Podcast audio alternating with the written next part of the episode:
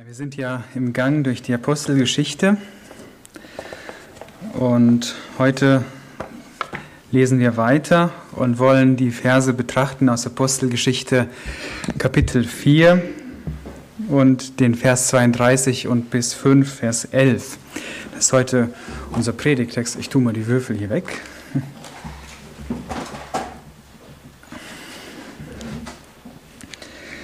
Da heißt es, und die Menge der Gläubigen war ein Herz und eine Seele.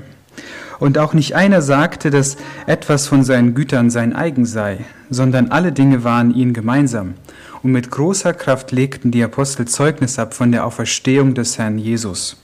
Und große Gnade war auf ihnen allen. Es litt auch niemand unter ihnen Mangel, denn die, welche Besitz von Äckern und Häusern waren, verkauften sie und brachten den Erlös des Verkauften und legten ihn den Aposteln zu Füßen und dann teilten jedem aus, so wie jemand bedürftig war. Joses aber, der auch von den Aposteln den Beinamen Barnabas erhalten hatte, das heißt übersetzt Sohn des Trostes, ein Levit aus Zypern gebürtig, besaß einen Acker und verkaufte ihn, brachte das Geld und legte es den Aposteln zu Füßen. Ein Mann aber mit Namen Ananias und verkaufte ein Grundstück zusammen mit seiner Frau Sapphira und schaffte etwas von dem Erlös für sich beiseite mit Wissen seiner Frau. Und er brachte einen Teil davon und legte ihn zu den Aposteln zu Füßen. Petrus aber sprach, Ananias, warum hat der Satan dein Herz erfüllt, so dass du den Heiligen Geist belogen hast und von dem Erlös des Guten etwas für dich auf die Seite geschafft hast? Hättest du es nicht als dein Eigentum behalten können? Und als du es verkauft hattest, war es nicht in deiner Gewalt. Warum hast du in deinem Herzen diese Tat beschlossen? Du hast nicht Menschen belogen, sondern Gott. Als aber Ananias diese Worte hörte, fiel er nieder und verschied. Und es kam eine große Furcht über alle, die es hörten. Und die jungen Männer standen auf und hüllten ihn ein, trugen ihn hinaus und begruben ihn. Und es geschah, dass nach ungefähr drei Stunden auch seine Frau hereinkam, ohne zu wissen, was sich ereignet hatte. Da richtete Petrus das Wort an sie. Sage mir, habt ihr das Gut um so und so viel verkauft? Sie sprach, ja, um so und so viel. Und Petrus aber sprach zu ihr, warum seid ihr übereingekommen, den Geist des Herrn zu versuchen? Siehe, die Füße derer, die deinen Mann begraben haben, die sind vor der Tür und werden auch dich hinaustragen. Da fiel sie sogleich zu seinen Füßen nieder und verschied. Und als die jungen Männer hereinkamen, fanden sie sie tot und trugen sie hinaus und begruben sie bei ihrem Mann. Und es kam große Furcht über die ganze Gemeinde und über alle, die es hörten. Ja, wir haben jetzt diesen Text gelesen und ich dachte, meine Predigt zu dem Thema zu halten, was eine lebendige Gemeinde ist. Wir, wir gehen ja so durch die Apostelgeschichte und wir sehen in der Apostelgeschichte, wie die Gemeinde entsteht. Hier erfüllt sich das, was Jesus angekündigt hat. Jesus hat gesagt, ich werde meine Gemeinde bauen und die Pforten der Hölle werden sie nicht überwältigen. An Pfingsten entsteht dann diese Gemeinde. Und wenn wir so durch die Apostelgeschichte gehen, dann, dann sind wir fast gezwungen, uns mit dieser Gemeinde, die da entstanden ist, zu beschäftigen. Nach, nach der Aussage Jesu ist die Gemeinde eine Wirklichkeit, die immer Bestand haben wird, solange diese Erde besteht. Also bis Jesus wiederkommt, wird Gemeinde da sein. Und deshalb ist es wichtig, dass wir uns einfach mit der Gemeinde, wie sie am Anfang uns beschrieben ist, beschäftigen. Wir sehen sie hier in der Apostelgeschichte in einer Blüte, in einer Pracht, in einer Lebendigkeit, die uns herausfordert. Und hier sind wir gerade auch an so eine Beschreibung dieser Gemeinde gekommen. In der Apostelgeschichte beschreibt Lukas uns die Gemeinde an einigen Stellen noch einmal besonders. Und so beschreibt er sie uns auch hier besonders. Und, und hier können wir sehen, was sie auszeichnet, welche Eigenschaften, welche Merkmale sie hatte. Aber warum ist es wichtig, sich immer wieder mit Gemeinde zu beschäftigen?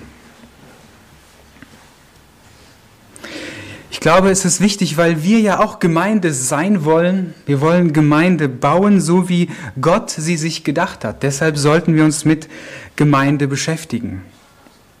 Und ich glaube, dass eine gute biblische Gemeinde auch Auswirkungen hat auf dein persönliches Leben. Und deshalb darüber nachzudenken, was ist eine biblische Gemeinde, wird Auswirkungen haben auf dein Leben, wenn, wenn sich unser Gemeindeleben danach ausrichtet.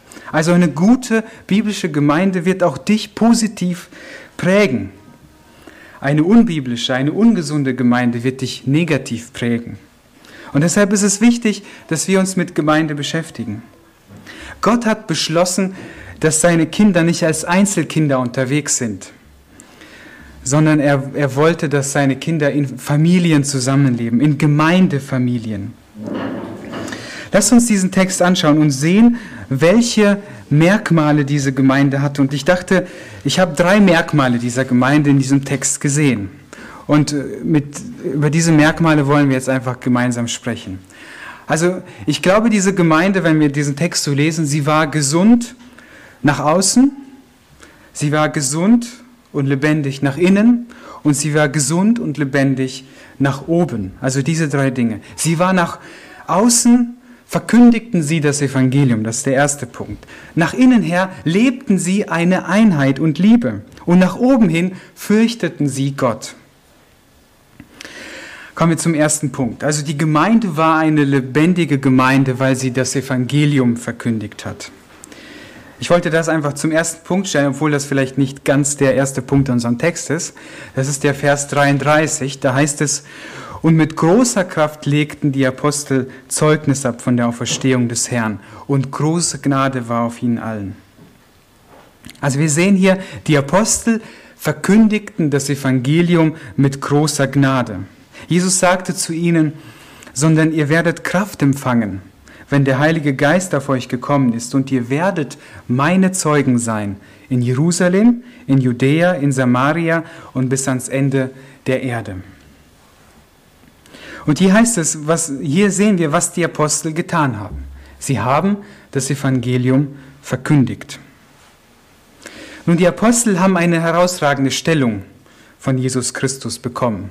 Er hat sie autorisiert, diese Aufgabe zu erfüllen.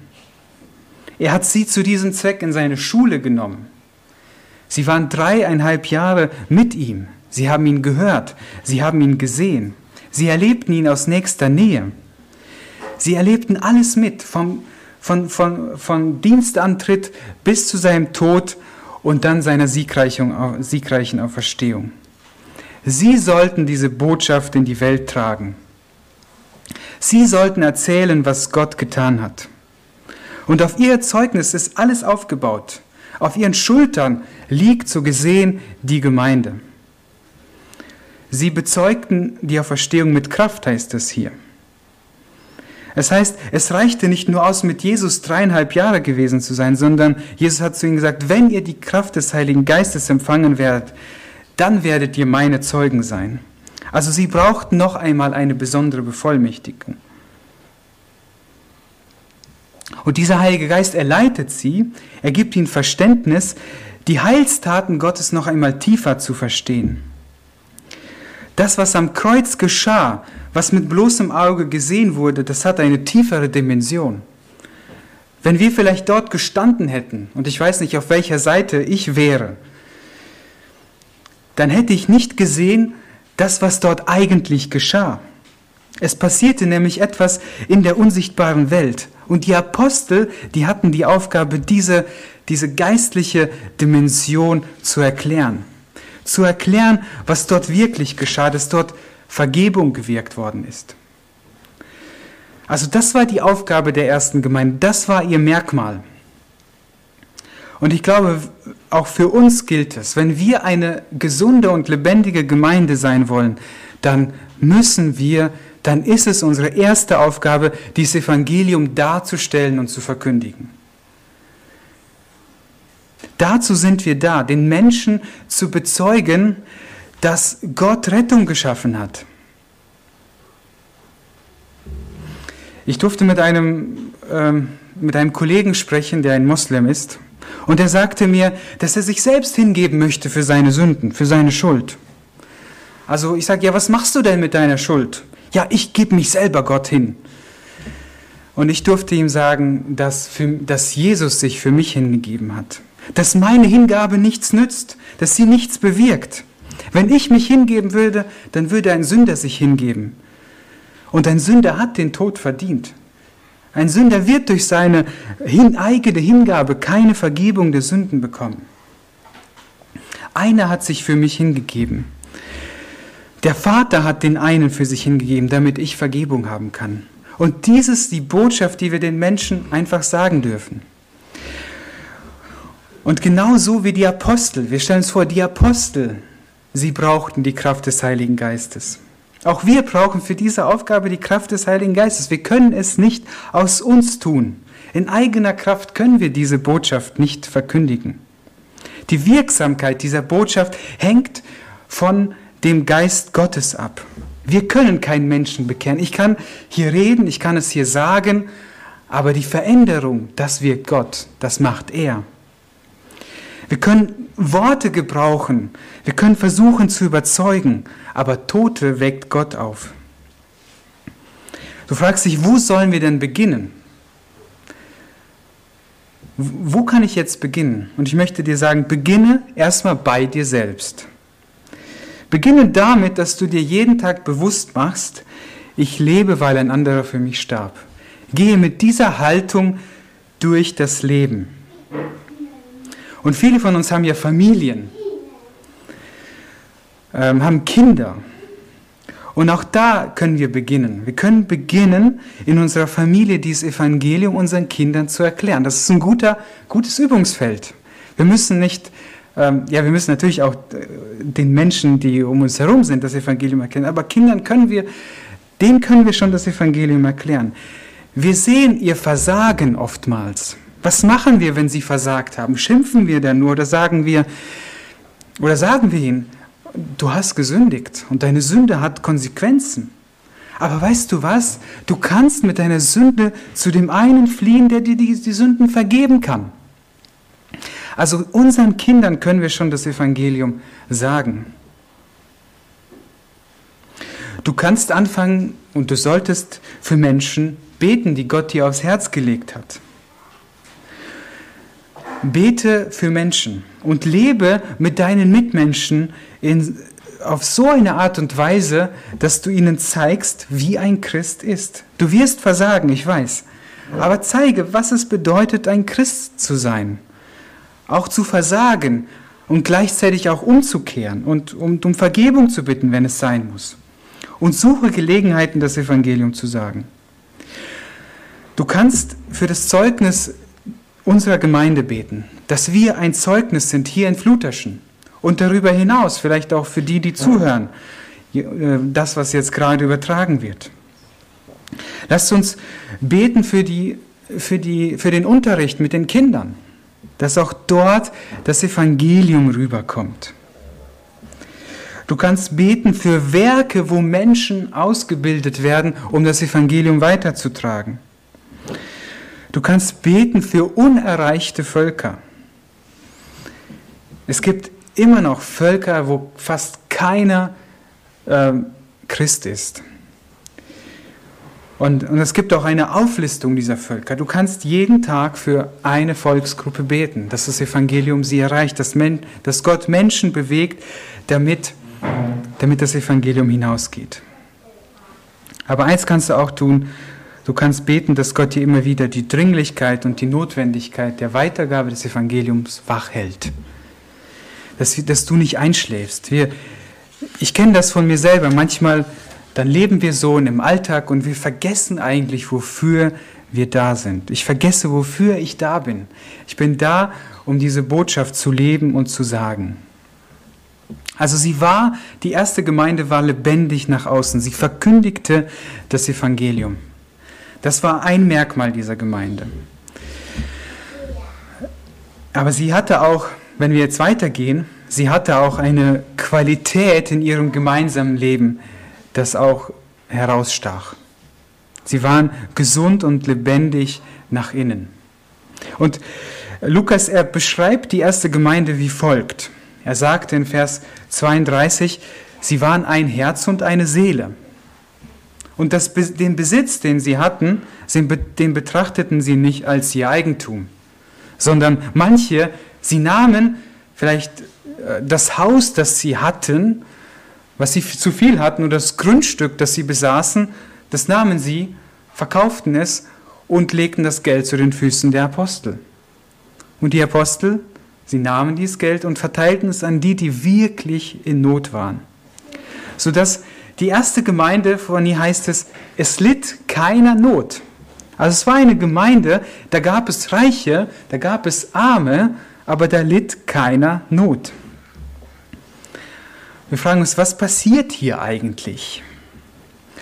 Und man kann das mit, man kann sagen, hier passiert regelrecht eine gewisse äh, Revolution durch das Evangelium.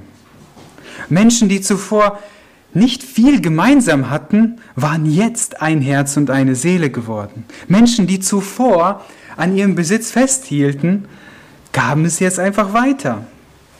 Menschen, die in Not waren, die Bedürfnisse hatten, die zuvor keiner beachtet hat, die wurden jetzt beachtet und ihre Not wurde gestillt und gelindert. Also zusammengefasst kann man sagen, durch den Glauben an den Herrn Jesus Christus und die Gabe des Heiligen Geistes wuchsen sie in eine, so eine Einheit zusammen, dass sich diese Einheit auch in praktischer Liebe zum Ausdruck brachte. Also wir sehen hier eine Gemeinde, die einig ist nach innen. Und wisst ihr was? Geme äh, Einigkeit in der Gemeinde ist nicht eine Option, die wir so haben. Ja, neben den vielen suchen wir uns auch, entscheiden wir uns dafür, auch einig zu sein als Gemeinde. Nein, es ist keine Option. Als Jesus vor seinem Tod stand und mit seinem Vater betete, wisst ihr, wofür er betete? Er betete für die Einheit der Gemeinde. Er betete dafür, dass seine Gemeinde eins ist. Dass nichts Zweitrangiges, nichts Unwichtiges und die Sünde die Gemeinde nicht entzweit. Also es ist ein, es ist, es war ein tiefer Wunsch Jesu und wir sehen, es ist ein Gebot für uns als Gemeinde, dass wir Einheit, Einheit sind und Einheit leben. Als Paulus von Spaltung und Trennung in Korinth hört und seinen Brief an ihn schreibt, 16 Kapitel, da schreibt er ihnen im ersten, im ersten Kapitel spricht er direkt dieses Thema an. Ich höre von euch, dass ihr nicht einig seid. Er sagt dort in 1. Korinther 1 von 10 ab Vers 10, ich ermahne euch aber, ihr Brüder, Kraft des Namens unseres Herrn Jesus Christus, dass ihr alle einmütig seid in eurer Rede und keine Spaltung unter euch zulasst, sondern vollkommen zusammengefügt seid in derselben Gesinnung und in derselben Überzeugung. Mir ist nämlich, meine Brüder, durch die Leute der Chloe bekannt geworden, dass Streitigkeiten unter euch sind. Also neben all den Problemen, die die Gemeinde hatte, hat Paulus gesagt, aber und wo Paulus sie anspricht, dann spricht er sie zuallererst darauf an, ich höre, dass Uneinigkeit unter euch ist. Also die Einheit der Gemeinde ist nicht eine Option, es ist ein Gebot. Und die erste Gemeinde, sie war ein Herz und eine Seele. Aber ich glaube, dafür gibt es Gründe. Wir können sagen, okay, es gab einen geistlichen Grund. Sie waren ein Herz und eine Seele, weil der Heilige Geist in ihnen war und dieser Geist, er verband sie. Er machte sie eins. Er, er bewirkte dieses Übernatürliche, dieses, dieses Band in ihnen, dieser Heilige Geist. Aber ich glaube, es gab, es gab auch gewisse praktische Gründe, die diese Einheit förderten. Und da möchte ich kurz zurückschwenken, einfach auf, die, die, ähm, auf Apostelgeschichte 2, Vers 42. Da heißt es, und sie blieben beständig in der Lehre der Apostel und in der Gemeinschaft und im Brotbrechen und in den Gebeten. Also diese vier Dinge. Ich glaube, diese vier Dinge haben in dieser Gemeinde die Einheit gefördert. Also sie standen alle unter der Verkündigung der Apostel. Und das hat sie geeint. Sie haben alle eine biblische Lehre gehört. Sie hatten ein Bibelverständnis. Das heißt nicht, dass es da nicht vielleicht auch mal äh, Gesprächsbedarf oder unterschiedliche Meinungen, aber so der große Konsens, der, der war geprägt von, einer, von der Lehre der Apostel. Sie blieben in der Gemeinschaft. Sie haben sich immer wieder gesehen. Sie pflegten die Gemeinschaft, sie pflegten die Begegnung miteinander. Leider leben wir wirklich in schwierigen Zeiten, so dass wir das nicht voll leben dürfen. Sie Sie blieben im Brotbrechen. Das heißt, entweder heißt es, dass sie das Abendmahl gemeinsam feierten, was ja auch einen einigen Charakter hat, oder sie, sie, sie aßen zusammen. Und wir kennen das, wenn wir zusammen am Tisch sitzen und ein gutes Essen zu uns nehmen oder auch nur ein einfaches Essen zu uns nehmen oder auch nur einen Kaffee trinken, wie, wie das diese Gemeinschaft fördert. Und genau das haben sie getan. Sie, sie teilten gemeinsame Mahlzeiten und sie blieben in den Gebeten. Anfänglich trafen sie sich jeden Tag zum Gebet im Tempel. Das klingt viel. Aber wenn wir uns Erweckungszeiten anschauen, dann war das oft so. Menschen, die, die, ganz, die, die vom Geist Gottes überführt worden waren und die jetzt äh, auf Gott ausgerichtet waren, die wollten jeden Tag zusammen sein. Ich sage nicht, wir müssen uns jeden Tag treffen, aber ich sage nur, es, es kann passieren. Wenn Gott äh, Erweckung schenkt, dass wir sagen, wir wollen uns öfter treffen. Und ich glaube, diese Dinge, diese, diese vier Punkte, wenn wir diese äh, praktizieren, wenn wir sagen, okay, wir sind eins durch, durch das Evangelium, durch den Geist. Aber wenn wir diese Dinge tun, dann werden sie auch in unserer Gemeinde die Einheit fördern. Lasst uns auch von guter biblischer Lehre geprägt sein. Und dafür, dafür verkündigen wir ja auch. Dafür hören wir ja alle ein Wort. Aber wir können auch weitergehen. Du kannst auch sonst dich in deinem Alltag von, von, von evangeliumszentrierten Botschaften prägen lassen. Wir haben manchmal Geschwister aus Wetzlar hier. Wenn du nicht weißt, was du vielleicht mal hören kannst, dann, dann geh auf deren Webseite und hör dir eine Predigt von, von denen an, von der Emanuel-Gemeinde Wetzlar. Lies gute bibeltreue Literatur. Ähm, vielleicht kannst du einfach mal sagen, ich fange an und lese die, die Dogmatik von Grudem. Oder ich lese äh, Calvins Institutio. Vielleicht nicht die letzte Ausgabe, sondern die erste, die ist ein bisschen dünner und, und lasse mich dort von, von biblischer Lehre prägen. Lies gute Bücher und beschäftige dich vielleicht mit Biografien, mit Menschen, die auch die gleiche Bibel gelesen haben und die auf manchmal vielleicht auf besondere Art und Weise gelebt haben, was hier in der Bibel steht. Und dann tausch dich aus. Rede mit anderen, was du entdeckt hast. Und das wird auch deine, deine Erkenntnis, die du gewonnen hast, festigen. Suche Gemeinschaft. Ich glaube, ich brauche nicht zu sagen, dass es selbstverständlich für einen Christen sein sollte, am Sonntagmorgen im Gottesdienst zu sein. Und ich hoffe, wenn du nicht hier bist, dass du zuhörst. Und wenn du nicht zuhörst, dass du einen triftigen Grund dafür hast, dass du nicht zuhörst. Oder äh, dass du vielleicht gesagt hast, okay, heute besuche ich mal einen anderen Livestream. Das, das geht auch. Es ist in Ordnung. Aber ansonsten die Gemeinschaft, die, die Gemeinschaft, die, die Gemeinschaft sollte etwas Selbstverständliches für uns sein. Und wenn du hier bist, dann versuche Gemeinschaft zu erleben. Suche die Begegnung mit Gott und die Begegnung mit deinem Bruder und deiner Schwester. Gott will nicht, dass du alleine bist, sondern dass du Gemeinschaft erlebst mit deinen Geschwistern. Freue dich, das Abendmahl feiern zu dürfen als ein Ausdruck unserer Einheit miteinander und der Verbundenheit zu Jesus Christus. Ja, und ich brauche nicht zu sagen, wie, wie förderlich das gemeinsame Essen für die Gemeinde ist. Wir hatten, ja, wir hatten es ja gepflegt, wo wir die Möglichkeit dazu hatten. Wir haben gemeinsam, wir haben Mahlzeiten gemeinsam zu uns genommen, einmal im Monat. Und ich hoffe, dass wir es auch ähm, bald wieder anfangen können. Und dann haben wir das Gebet. Gebet fördert unsere Einheit. Weil wir beide, weil wir alle zusammen vor einen Gott treten und die Unterschiede unter uns, die wir auch haben, was auch Gott gewollt ist, unbedeutend werden. Du hörst die Anliegen deines Bruders und deiner Schwester und kannst dich mit diesen Anliegen identifizieren. Auch das fördert die Einheit.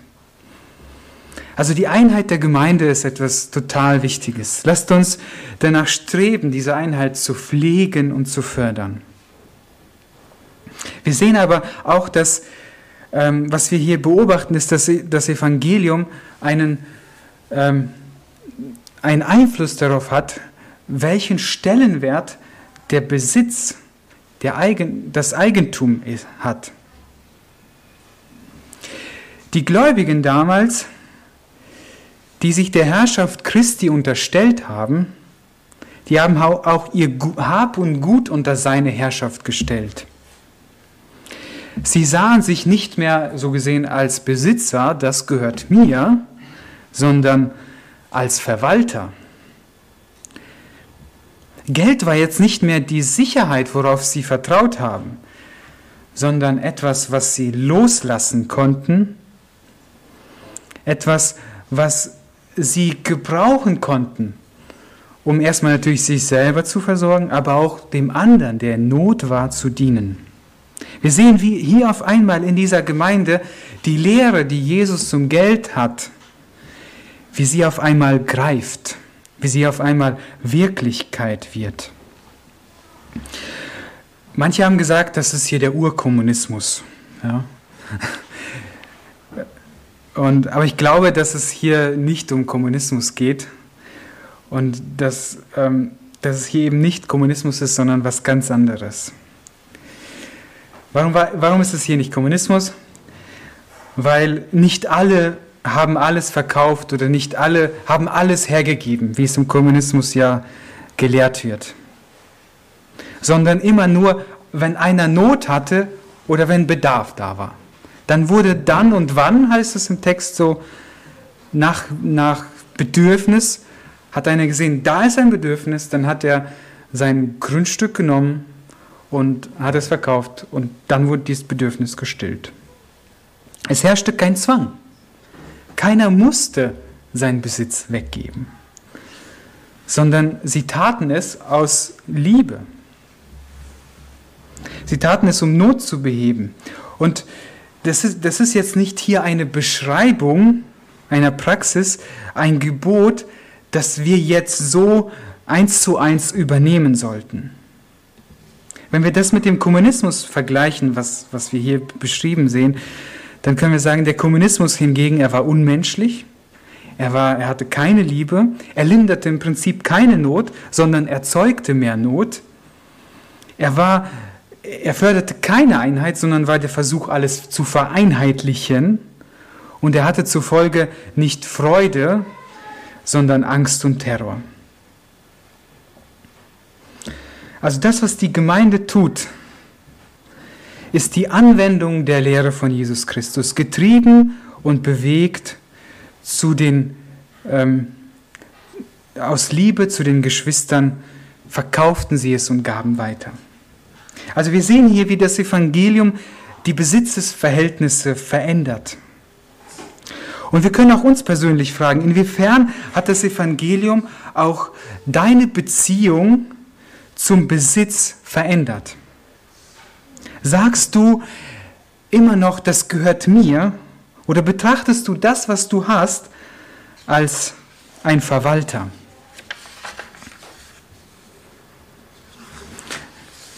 Sagst du, ich habe alles, was ich habe, habe ich für mich und für meine Wünsche?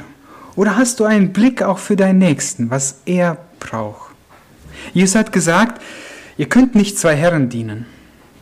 Wenn Jesus dein Herr ist, dann wird es auch eine Auswirkung haben auf das, wie du mit deinem Besitz umgehst. Ja, du solltest es als ein Vorrecht betrachten. Jesus hat dich befreit von, ja, von, von dieser Welt.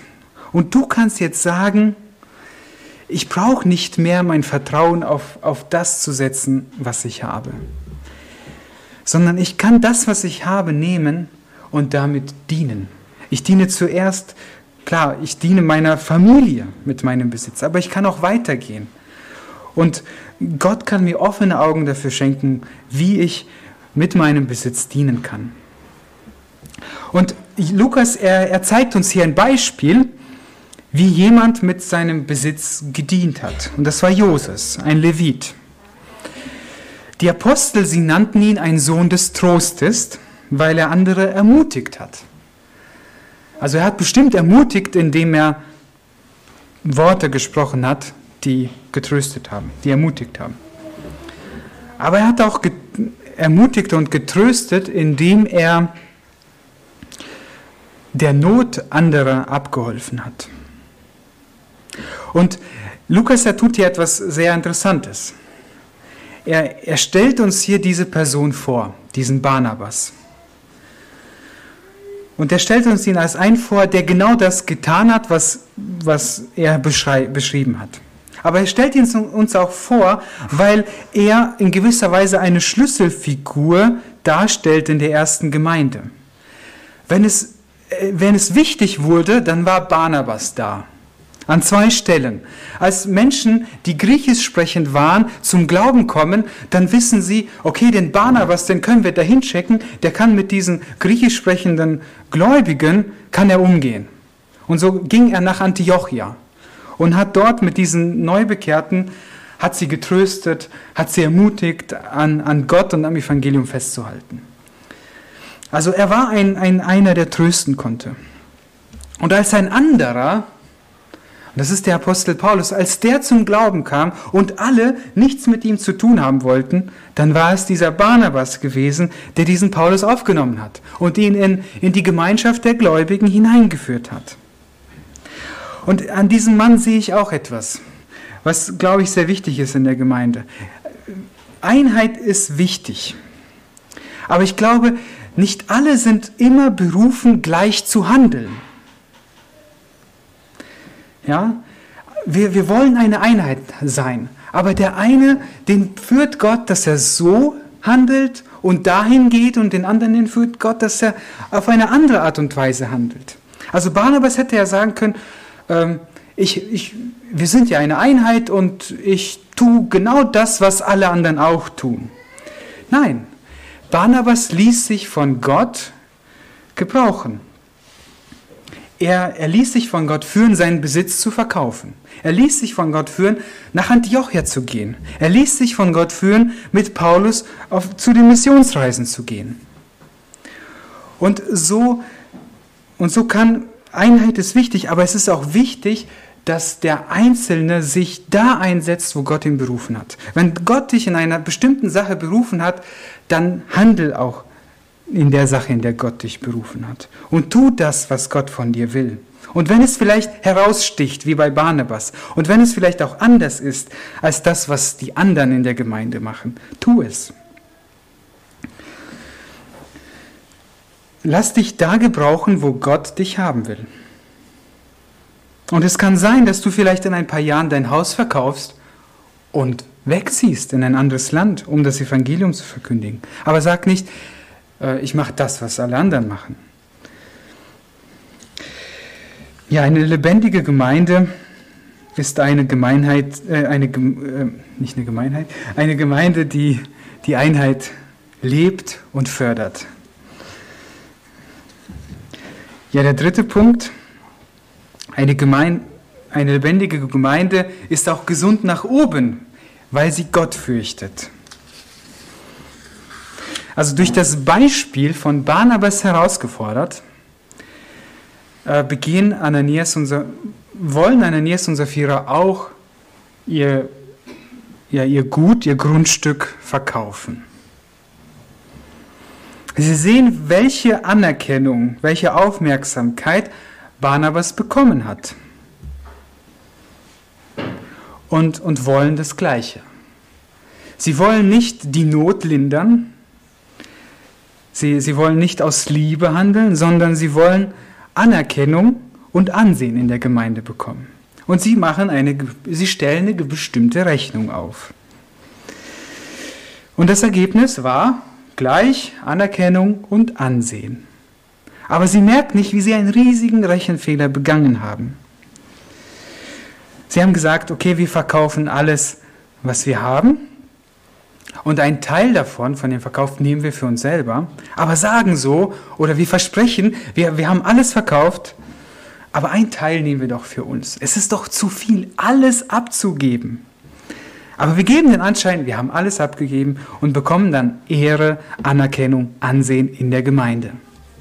Ja, und das tun sie auch. Sie verkaufen ihren Besitz und gehen mit dem Geld, Ananias geht mit dem Geld und legt es genauso wie Barnabas zu den Füßen der Apostel. Und jetzt sehen wir diesen großen Rechenfehler, den er begeht, mit fatalen Konsequenzen. Ananias hat nämlich etwas vergessen, das war sein Rechenfehler. Er hat vergessen, dass es in der Gemeinde um den lebendigen Gott geht. Und Petrus sagt zu ihm, du hast nicht Menschen versucht, du hast nicht Menschen belogen, du hast Gott versucht. Also was heißt Gott zu versuchen? Ähm, ich habe zufällig in, 1. Mose, in 2. Mose gelesen, da heißt es auch, dass Israel Gott versucht hat. Also sie haben gemurrt. Sie, sie, sie waren in der Wüste und sahen jetzt nicht keinen Ausweg, irgendwie Wasser zu bekommen. Da haben sie gesagt, ach, wären wir doch lieber in Ägypten und äh, dieser Mose und sie fingen an, einfach an zu murren. Und da heißt es, dass sie den Herrn versucht haben. Also sie haben versucht, Gott versuchen bedeutet, so zu handeln, als ob es Gott nicht gibt. Und genauso haben Ananias und Sapphira gehandelt. Also sie haben so getan, als ob Gott nicht existiert, als ob Gott nicht sieht, als ob Gott nicht in dieser Gemeinde reell lebendig gewirkt hat. Stellt euch vor, was diese Gemeinde erlebt hat.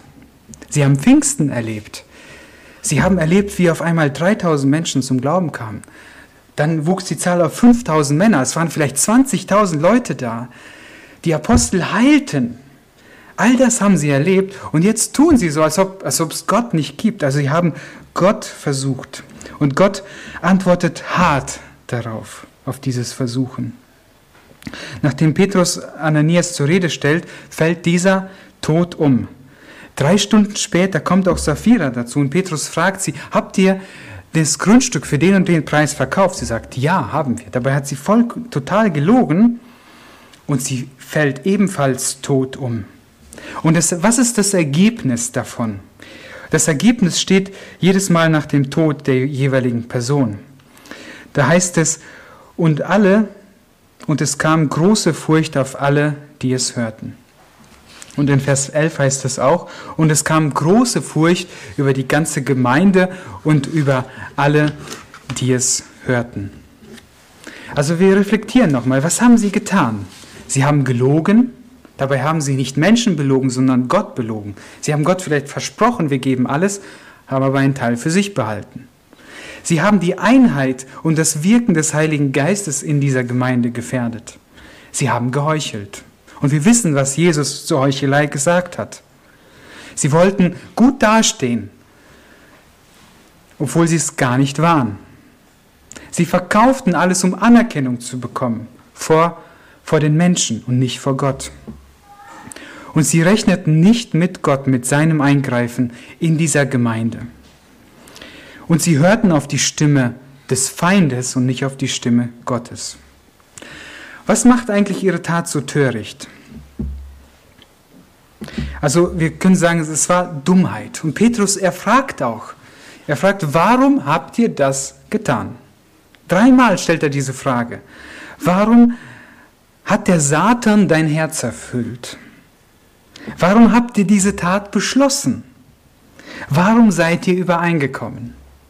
Also Petrus stellt sich die Frage, warum Habt ihr das? Petrus hatte keine Antwort darauf. Ananias und Sapphira hatten auch keine Antwort darauf. Und ich glaube, es gibt einfach keine Antwort darauf, warum sie das getan haben. Sie hätten es gar nicht tun müssen. Petrus sagt, ihr hättet es ja gar nicht verkaufen müssen. Also es war Torheit. Es war Trugschluss, es war ein, eine Fehlrechnung. Und ich glaube, Sünde ist immer Torheit. Dafür gibt es eigentlich nie eine gute Erklärung. Es ist immer dumm zu sündigen gegen einen heiligen Gott. Aber wir fragen, wenn wir, ich glaube, wir alle, als wir das schon mal gelesen haben, haben uns gefragt, ist es vielleicht irgendwie zu hart, wie Gott hier gehandelt hat? Und wenn wir ehrlich sind, wir sind schon überrascht darüber, dass Gott so eingegriffen hat. Sie direkt starben. Aber ich glaube, vielleicht gibt es doch Erklärungen dafür. Diese Tat unterstreicht die Heiligkeit Gottes. Gott ist heilig und er möchte von seinen Kindern, er möchte von uns geehrt werden. Und es ist Gott frei, so zu handeln. Gott kann und darf so eingreifen. Wir können Gott nicht vorschreiben und sagen, so darfst du nicht handeln. Und wenn wir, wenn wir sehen, in der, äh, wenn wir die Bibel lesen, dann sehen wir, dass Gott in bestimmten Momenten immer so gehandelt hat. Und wenn wir, wenn wir sehen, was Gott mit Ananias und Sapphira getan hat, dann stellen wir uns schon die Frage, wie heilig ist Gott? Und kann ich vor ihm bestehen? Wer bin ich eigentlich? Bin ich viel besser als sie? Und wenn wir uns diese Frage stellen, dann müssen wir zum Kreuz gehen, weil dort haben wir die Antwort. Warum sind wir hier? Warum dürfen wir leben? Wir dürfen leben, wir dürfen vor Gott treten, wir dürfen seine Segnungen erleben, nicht weil wir so gut sind, weil er seinen Sohn für uns hingegeben hat. Deshalb dürfen wir heute wissen, er ist da. Und wir, wir sterben nicht. Und wir werden auch in Ewigkeit nicht sterben, weil er sich für uns hingegeben hat. Und so hat die Gemeinde bei diesem Schlag, den sie erlebt hat, begriffen. Und ihnen wurde einmal nochmal deutlich vor Augen geführt, Gott ist heilig und Gott ist zu fürchten. Also die Folge davon war Gottesfurcht. Und die, diese Furcht vor Gott, Sie beinhaltet einfach dieses tiefe Bewusstsein der, der Heiligkeit und der Gegenwart Gottes in seiner Gemeinde. Und diese Furcht vor Gott, sie bewirkt, auch wenn wir anfangen, Gott mehr und mehr zu fürchten, dass wir, dass wir anfangen, die Sünde zu meiden. Weil wir wissen, Gott ist heilig. Und Gott kann auch mich als sein Kind durchaus in seine Zucht nehmen und mich strafen. Nicht als ein, nicht als ein Richter, sondern als ein Vater, der das Beste für sein Kind will und nicht will, dass sein Kind irgendwo ähm, überfahren wird vom Auto oder irgend, sich irgendwie verletzt in irgendeiner Weise. Also wir sehen im Neuen Testament, dass die Furcht vor Gott nicht wegfällt. Im Neuen Testament entfaltet sich die Gnade Gottes. Aber diese Geschichte, sie zeigt uns, ähm, auch im Neuen Testament haben wir Gott zu fürchten. Also eine gesunde und lebendige Gemeinde fürchtet Gott. Sie fürchtet ihn durch Sünde und durch Ungehorsam zu missfallen. Ich möchte zwei Stellen lesen, die das betonen.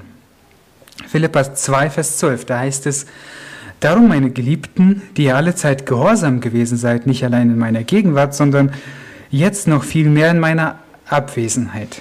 Verwirklicht eure Rettung mit Furcht und Zittern. Und noch eine Stelle, 2. Korinther 5, Vers 11. Da sagt Paulus, in dem Bewusstsein, dass der Herr zu fürchten ist, suchen wir daher die Menschen zu überzeugen. Gott aber sind wir offenbar. Ich hoffe aber auch eurem Gewissen offenbar zu sein. Also die erste Gemeinde, sie fürchtete Gott. Und ich glaube, es ist auch wir als Gemeinde, wir, wir erleben Gottes Gnade, aber auch wir sollten Gott fürchten. Das zeigt uns einfach dieser, äh, das Handeln Gottes mit Ananias und Sapphira.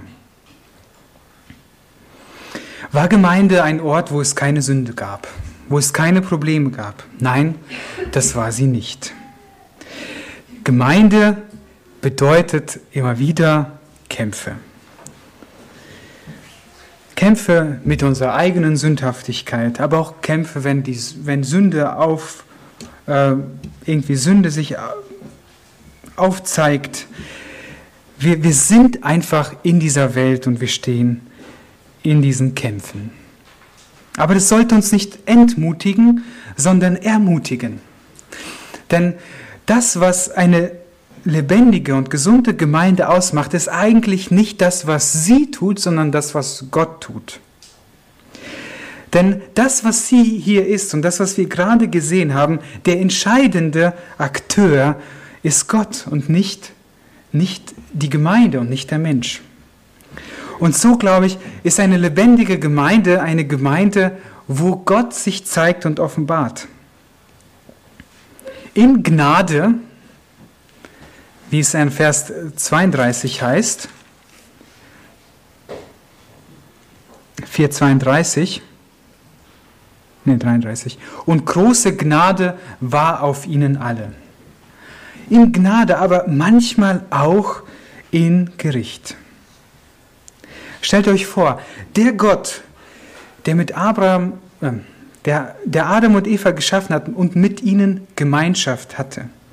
Der Gott, der mit Abraham, der Abraham aus Ur in Chaldea herausgeführt hat und mit ihm geredet hat. Der Gott, der, der sich der sich Isaak und Jakob, Jakob offenbarte, der Gott, der, der Israel aus Ägypten herausgeführt hat, der sich eines Volkes angenommen hat und in, im Tempel unter diesem Volk lebte. Stellt euch vor, dieser Gott, er möchte heute, hier und jetzt in seiner Gemeinde sein und leben. Und das ist es, was eigentlich eine lebendige Gemeinde ausmacht. Dass Gott da ist. In seiner Gnade, in, indem er Menschen verändert, aber manchmal auch natürlich im Gericht. Und deshalb wollte ich damit einfach abschließen, lasst uns danach streben, eine lebendige Gemeinde zu sein. Und vor allen Dingen dadurch, dass Gott sich unter uns offenbart. Amen.